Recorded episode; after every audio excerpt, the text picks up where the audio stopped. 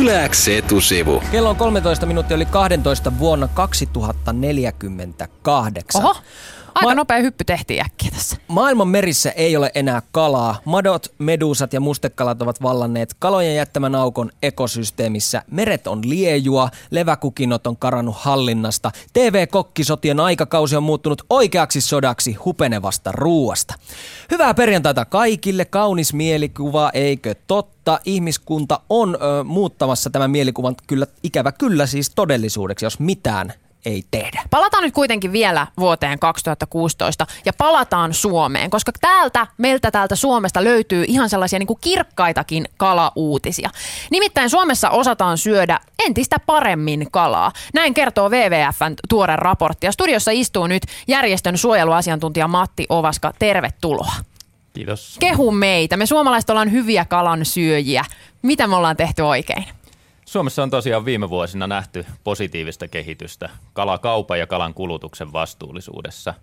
WWF käynnisti Suomessa vuonna 2012 tämmöisen laajan kalakampanjan, jolla pyrittiin siihen, että, että 2015 loppuun mennessä Suomessa ei olisi tämmöisiä uhanalaisia tai WWFn kalaoppaan punaisella listalla olevia kaloja kaupan. Ja, ja tilannetta arvioitiin nyt loppuvuodesta ja, ja raportti julkaistiin viime viikolla ja, ja tulos näyttää siltä, että ei nyt ihan sataprosenttisesti siihen olla päästy, mutta kuitenkin hyvin lähelle. Miten, mistä sä uskot, että tämän kampanjan onnistuminen oikein johtuu? Jos näin lyhyessä ajassa kuitenkin muutamassa vuodessa meistäkin on tullut tosi paljon vastuullisempia kuin mitä me ennen oltiin. Kyllä nostaisin yhdeksi isoksi tekijäksi kansalaisyhteiskunnan ja kansalaisten Yes. aktiivisuuden. Et Suomessa on viime vuosina nähty ihan tämmöinen, voisi sanoa, kala-ilmiö. Et ihmiset on oikeasti ryhtynyt vaatimaan valosampaa tulevaisuutta kaloille. Ja sillä taas varmaan on, on pitkälti juuret siinä, että meillä suomalaisilla on edelleen aika, aika henkilökohtainen kosketus kaloihin. Meistä voisi sanoa, että lähestulkoon jokainen on kalastanut jossain elämänsä vaiheessa, on syönyt itse pyytämäänsä kalaa, on nähnyt myöskin sen, että, että meillä esimerkiksi Itämeren tila on heikentynyt. Että noi on asioita, mitkä huolestuttaa suomalaisia ja, ja toisaalta me ollaan aktiivisia ihmisiä ja halutaan muutosta. Meillä on kalasuhe. Näin sanoo WWFn suojeluasiantuntija Matti Ovaska. Studiossa istuu myös Kukka Ranta. Moi Kukka. Terve. Sä oot seurannut teollisen kalastuksen yhteiskunnallisia vaikutuksia muun muassa Afrikan rannikolla. Oot tehnyt aiheesta graduja, tietokirjoja ja lukuisia lehtijuttuja. Miksi meidän pitäisi olla kiinnostuneita siitä, miten maailman merissä kalastetaan, kun Suomessahan tämä asia hoidetaan aika hyvin? Sen takia, että yli 70 prosenttia meillä täällä Suomessa ja myös EU:ssa kulutetusta kalasta on tuontikalaa. Ja hyvin usein on vaikea sanoa, että mistä se kala tulee. Et aika paljon meille tulee, tietysti Suomessa enimmäkseen syödään norjalaista lohta, ää, mutta jos sekin on vaikka kasvatuskalaa, niin se on saatettu syöttää toisella kalalla, mikä juontaa juurensa vaikka Länsi-Afrikkaan. Tai että jos meille Kiina tuo kalaa, niin Kiinan esimerkiksi trollarit on suurin osa Afrikassa. Ja nämä vaikutukset siellä on aivan valtavat, mutta meillä on hirveän vaikea tietää, että mikä se kalan todellinen alkuperä on. Onko tämä itsessään ongelma, että EU tuo 70 prosenttia syödystä kalasta jostain muualta maailmasta? Onko se itsessään ongelma, vaan se, että miten se kalastetaan se kala siellä jossain, mikä tuodaan? Se tietysti, että millä tavalla se kalastetaan, että esimerkiksi pohjatroolaus on hyvin turmiollinen tapa, koska se tuhoaa pohjaa ja siinä on hyvin iso sivusaalismäärä. Että esimerkiksi Länsi-Afrikka, joka toisaalta myös tunnetaan maailman tällaisena laittoman kalastuksen keskuksena, niin siellä sivusaalis, mikä heitetään tarpeettomana takaisin yleensä kuolleena mereen, se saattaa olla jopa 70-80 prosenttia saaliista. Se on, Miten se on mahdollista, että se on niin isoa? Koska nämä kalastuspyyntivälineet on liian tehokkaat ja silloin mukaan verkkoihin tulee kaikenlaista sivusaalista kuin kalaa tai myös delfiinejä, kilpikonnia, haita, jopa vallaita.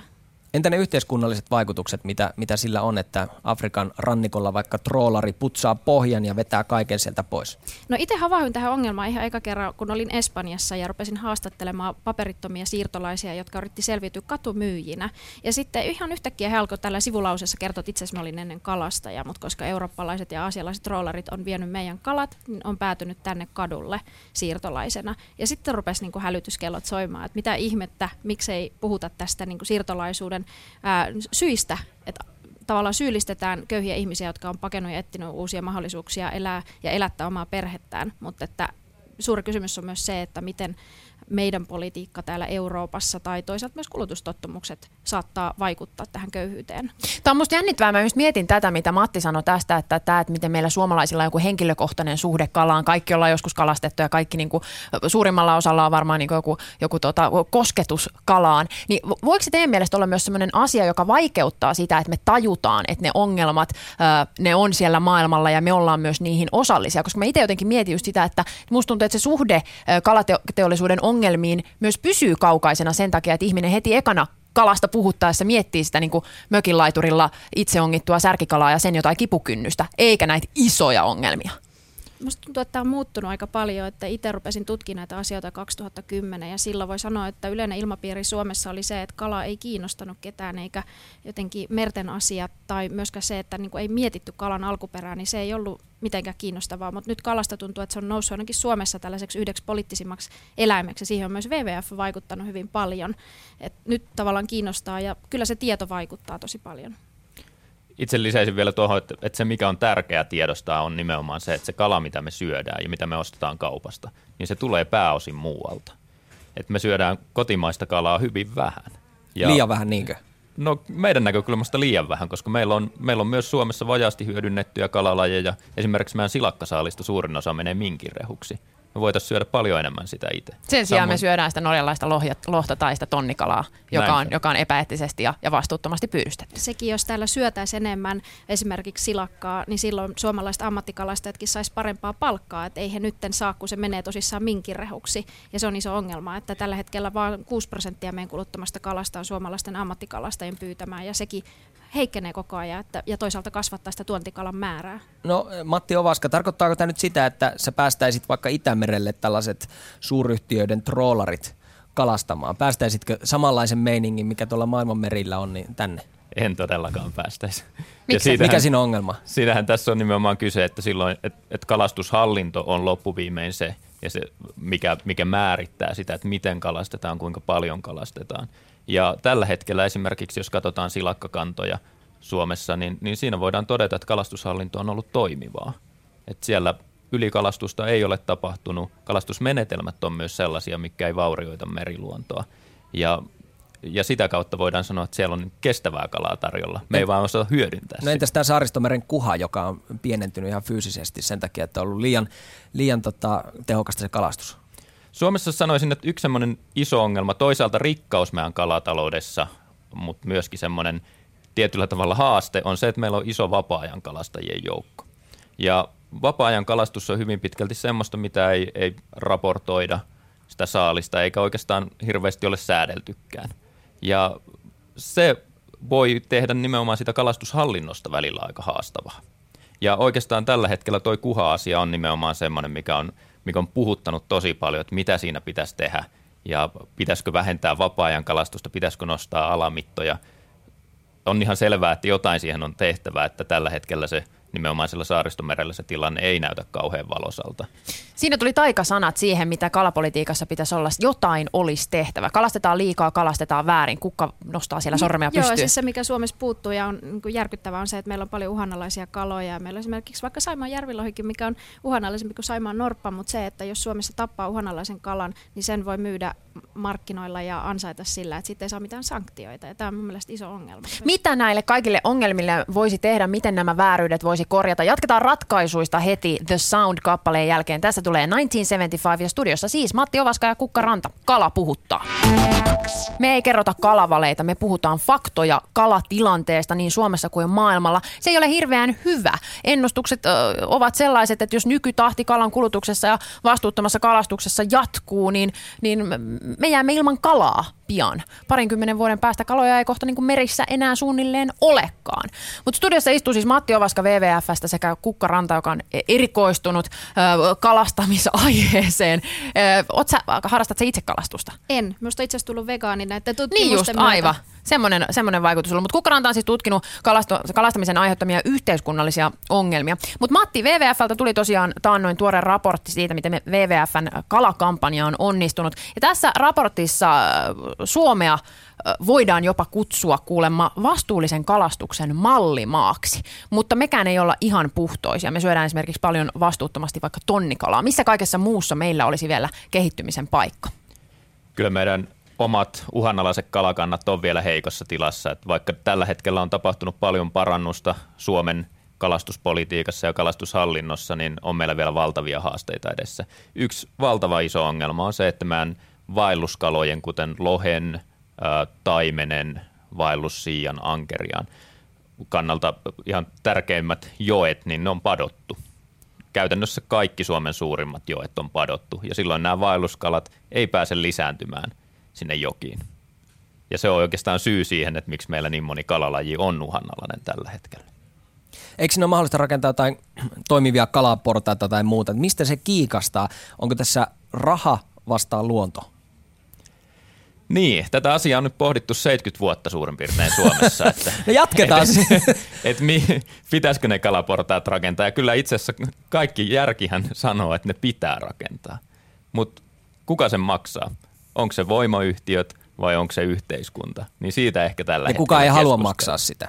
Positiivista on se, että tällä hetkellä äh, näiden vaelluskalakantojen elvyttäminen on otettu myös hallituksen yhdeksi kärkihankkeeksi ja näiden vaellusyhteyksien avaamiseen on myös tullut lisää rahaa. Et sitä nyt tarjotaan tavallaan valtion puolelta semmoisena porkkanana voimayhtiöille – että et alettaisiin saada jotakin konkreettista myös aikaiseksi.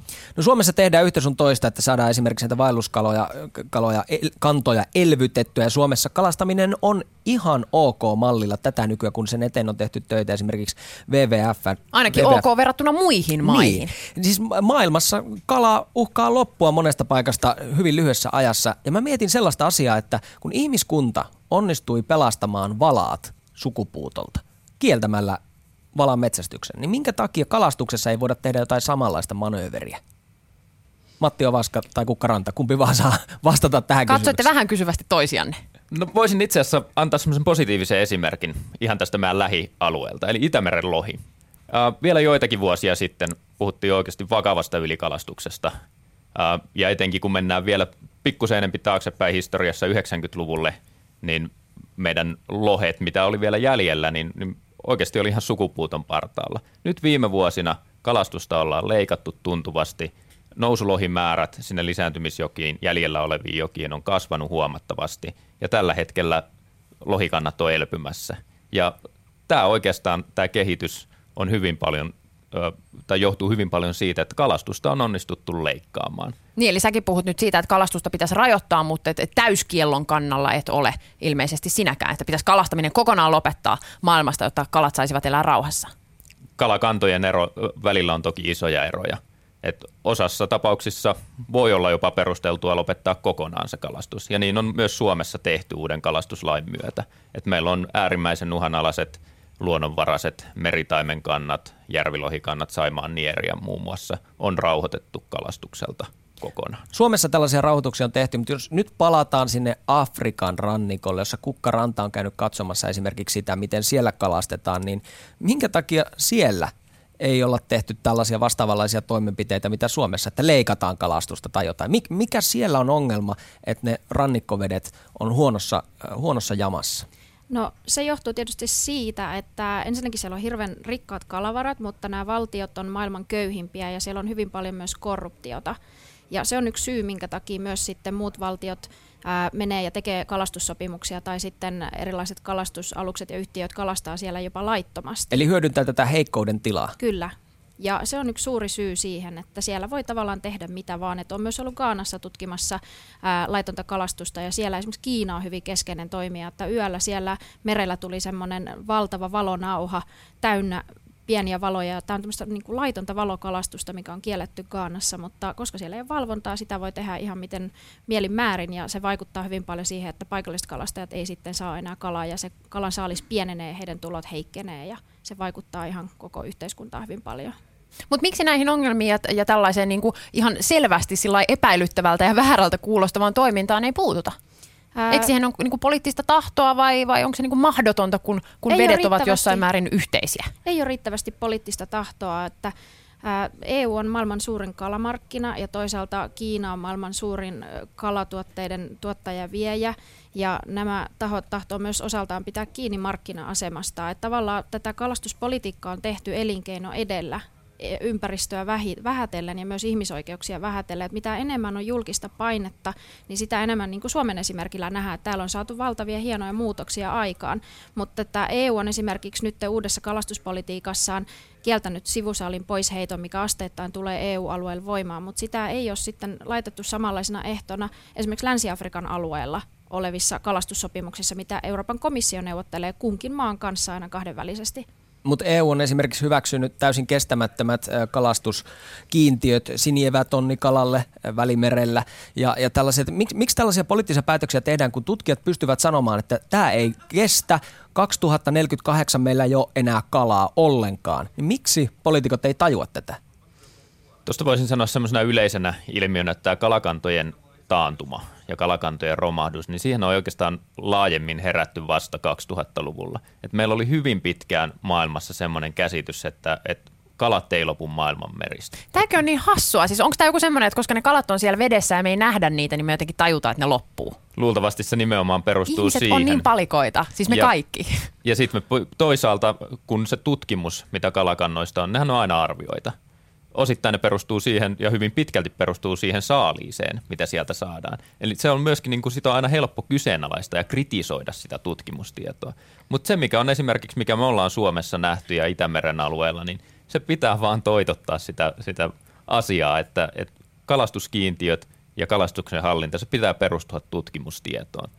Mutta kuitenkin sanoit, että jonkinlainen herääminen on tapahtunut. Nyt jonkinlainen niin kuin kalatietoisuus on, on niin kuin, ö, tullut niin kansalaisten kuin ehkä niin kuin poliittisten toimijoidenkin päähän. Mitä te veikkaatte? Edetäänkö me nyt kohti sellaista, että jos mietitään millä tavalla vaikka lihateollisuuteen ja lihan tuotantoon suhtaudutaan tällä tavalla aika kriittisesti ja, ja koko ajan esitetään enemmän ja enemmän näkemyksiä ö, niin kuin lihan tuotantoa ja sen, sen huonoja vaikutuksia vastaan, niin onko kalateollisuus ja, ja suhtautuminen kalan tuotantoon tulossa jotenkin täältä perässä, että kohta me suhtaudutaan siihen ihan yhtä nihkeä selkeästi, kun me nykyään suhtaudutaan lihaa. Kyllä tässä on paljon muutosta tapahtumassa ihan kansainvälisestikin, mutta aivan liian hitaasti. Et enemmän tarvitaan poliittisia päätöksiä, joissa huomioidaan nimenomaan nämä niin ympäristönäkökulmat, koska jos ei sitä huomioida ja mennä elinkeino edellä, niin silloin tavallaan koko ajan niin kuin heikennetään vain ammattikalastajienkin asemaa, koska ne kalakannat ei vaan yksinkertaisesti kestä. Meillä on hirveästi niin valvonnan puutetta ja toisaalta esimerkiksi Etelä-Euroopassakin on paljon korruptiota ja sitten ehkä tätä niin laitonta kalastusta, jos ajatellaan, niin ei katsota myöskään riittävän laajasti. Että hyvin usein katsotaan yksittäisten toimijoiden kannalta, mutta usein laiton kalastus liittyy laajemmin järjestäytyneeseen rikollisuuteen. Ja jos ei sitä ongelmaa nähdä sellaisena kuin se oikeasti on, niin ei siihen myöskään pystytä luomaan sitten sellaisia keinoja, joilla sitä voi kitkeä. Itse kanssa voisi sen verran lisätä tähän, että, että nimenomaan me nähdään, että se kuluttajien ja kalakaupan rooli tässä, tässä kokonaisuudessa on, on tärkeää. Se tuntuu tosiaan tuolla poliittisella taholla, tasolla olevan välillä todella vaikeaa. Siellä on, siellä on isot voimat takana, mikä ohjaa poliittista päätöksentekoa, mutta kuluttajilla ja kalakaupalla on valta vaikuttaa. Ja esimerkiksi nyt, kun puhutaan Suomessa siitä isosta tuontikalan määrästä, niin puhutaan tonnikaloista tai kasvatetusta lohesta, niin, niin ehdottomasti meidän Suomessa kannattaa siirtyä tämmöiseen ympäristösertifioituihin vaihtoehtoihin. Silloin me tiedetään, mistä se kala tulee, me tiedetään, miten se on kalastettu, jopa me tiedetään, että kuka sen on kalastanut. Tämähän on aika ongelmallista, että Euroopan EUn elintarvikelainsäädännön mukaan ää, kalatuote rekisteröidään sen jalostusmaan mukaan. Eli hyvin usein, kun ostetaan kuluttajina joku tuote, siinä saattaa sano, lukea, että made in Espanja, mutta, ää, Spain, mutta se tuleekin itse asiassa mahdollisesti Länsi-Afrikasta. Että meillä ei merkitä sitä pyyntialuetta. Ja toisaalta, että meillä kaupat notkuu kalaa – ja se ei välttämättä sitten herätä ihmisiä ajattelemaan, että itse asiassa maailman kalakannat voi huonosti, mutta että se tosissaan on sitä tuontikalaa ja seuraukset on hyvin vakavat muualla. Eli tavallinen, tavallinen suomalainen voi vaikuttaa ö, omalla ruokakorillaan, omalla ö, lautasellaan, ö, luopumalla enemmän tuontikalasta ja, ja syömällä kotimaista. Se on niin kuin tiivistettynä tämä teidän sanoma. Se on yksi ratkaisu ja sitten tuontikalan osalta tosiaan kannattaa valita näitä ympäristösertifioituja vaihtoehtoja. MSC-sertifikaatti pyydetylle kalalle, ASC-sertifikaatti kasvatetulle kalalle. Se on aika simppeliä ja yksinkertaista. Ja silakkaa. Ja silakkaa. Syökää sitä silakkaa. Kukka, äh, anteeksi, Kukkaranta, Matti Ovaska meinas mennä sukunimet toisinpäin. Kiitos paljon vierailusta Yle X etusivussa.